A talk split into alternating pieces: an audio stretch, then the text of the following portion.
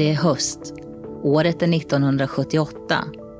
Motala polisen som bedrivit omfattande spaning mot sexklubben Don Juan på Kyrkogatan slår plötsligt till. De misstänker att det förekommer mer än poseringsshower och sexfilmer i lokalen. En av polisens spanare har bland annat erbjudit samlag av en så kallad poseringsflicka. Efter razzian beslutar polismästaren att Don Juan ska bommas igen.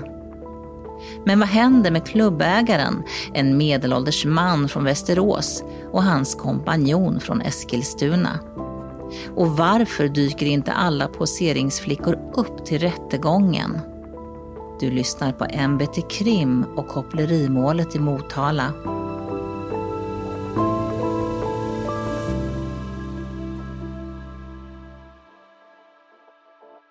Krimreporter Maria Biamont har grävt i MVTs arkiv och hittat flera uppmärksammade brottsfall som skett i Motala genom åren.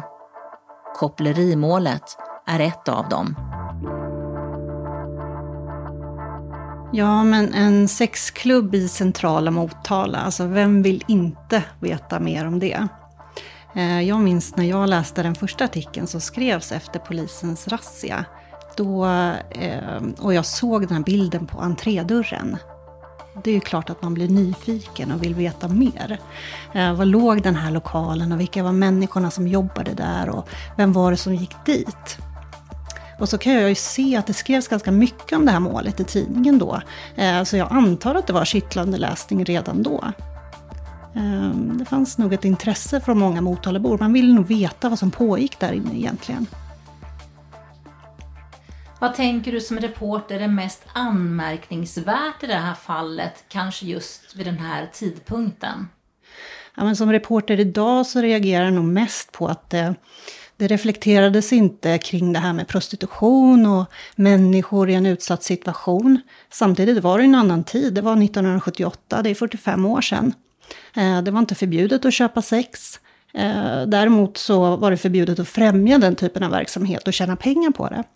Eh, sex, eh, sexköpslagen, alltså när det blev förbjudet att köpa sex, kom ju först 20 år efter det här, 1999.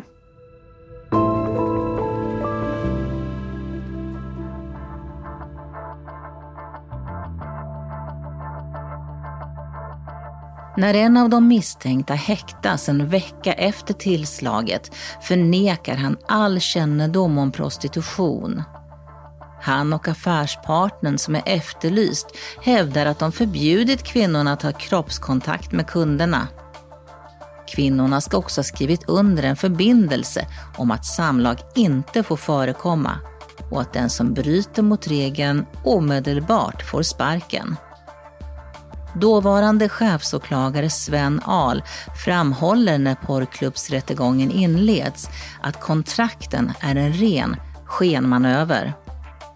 Flickorna har inte bara erbjudit posering utan också samlag, säger han i en tidningsartikel.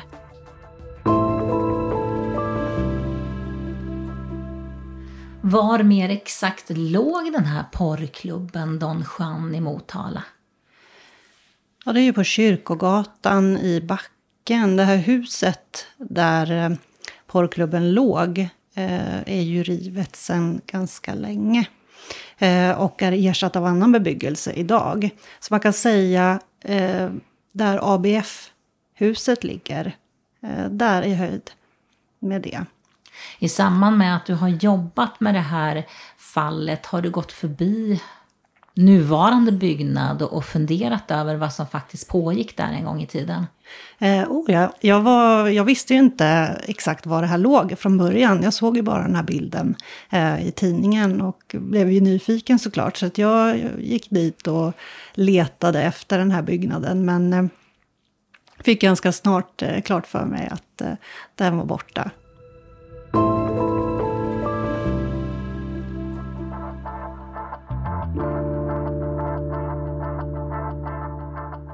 De två huvudmisstänkta männen nekar till att det skett prostitution på klubben. Verksamheten hade tillstånd för så kallad gallerposering. Det innebär att kunden och dansaren befinner sig i skilda rum. Mellan rummen finns en låst, gallerförsedd dörr genom vilken kunden kan iaktta kvinnan. Enligt åklagaren var det fritt fram mellan rummen. När det blir dags att förhöra kvinnorna som jobbat på klubben går det inte som planerat. Av ett tiotal poseringsflickor som kallats till rättegången dyker bara två upp. Åklagaren lutar sig mot polisförhör som hållits med både kvinnor och kunder under utredningens gång. Han menar att porrklubben varit ett finare sätt än att gå på gatan.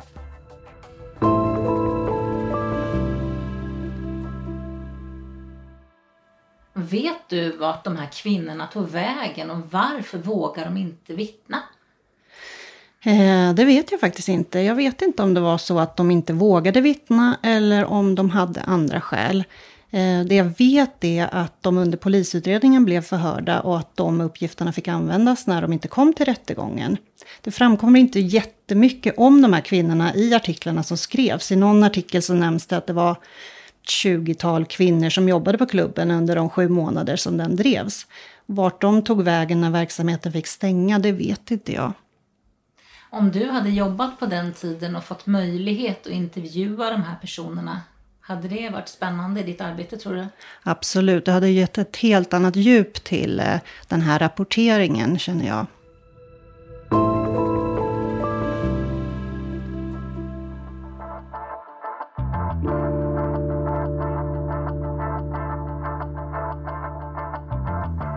I november 1978 faller domen.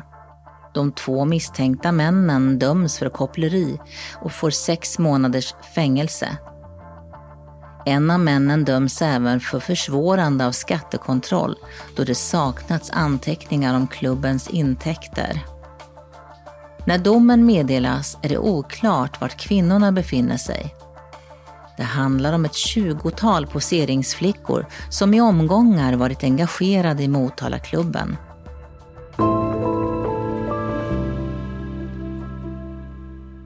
De två männen dömdes till sex månaders fängelse för koppleri. Hur tänker du att straffbilden hade kunnat se ut idag? Svårt att säga. Straffskalan för koppleri är upp till fyra års fängelse idag. Eh, och för grovt koppleri så är det fängelse i minst två år och högst tio år. Eh, det man däremot kan säga är ju att de här sexköparna som var på Don Juan, de hade inte bara hört som vittnen idag, de hade blivit misstänkta för köp av sexuell tjänst och kunnat dömas till fängelse i högst ett år. Så det hade varit väldigt intressant att se hur det här hade eh, utvecklat sig idag.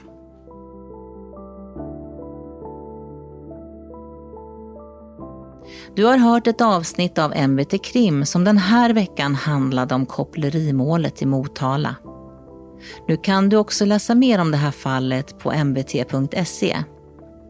MVT Krim är en podd från Motala Vadstena Tidning. Den görs av mig, Rita Furbring och Maria Biamont. Ansvarig utgivare är Lina Handberg. Lyssna gärna på våra systerpoddar Brottsplats Norrbotten och Gotländska fall. Fler avsnitt finns där andra poddar finns.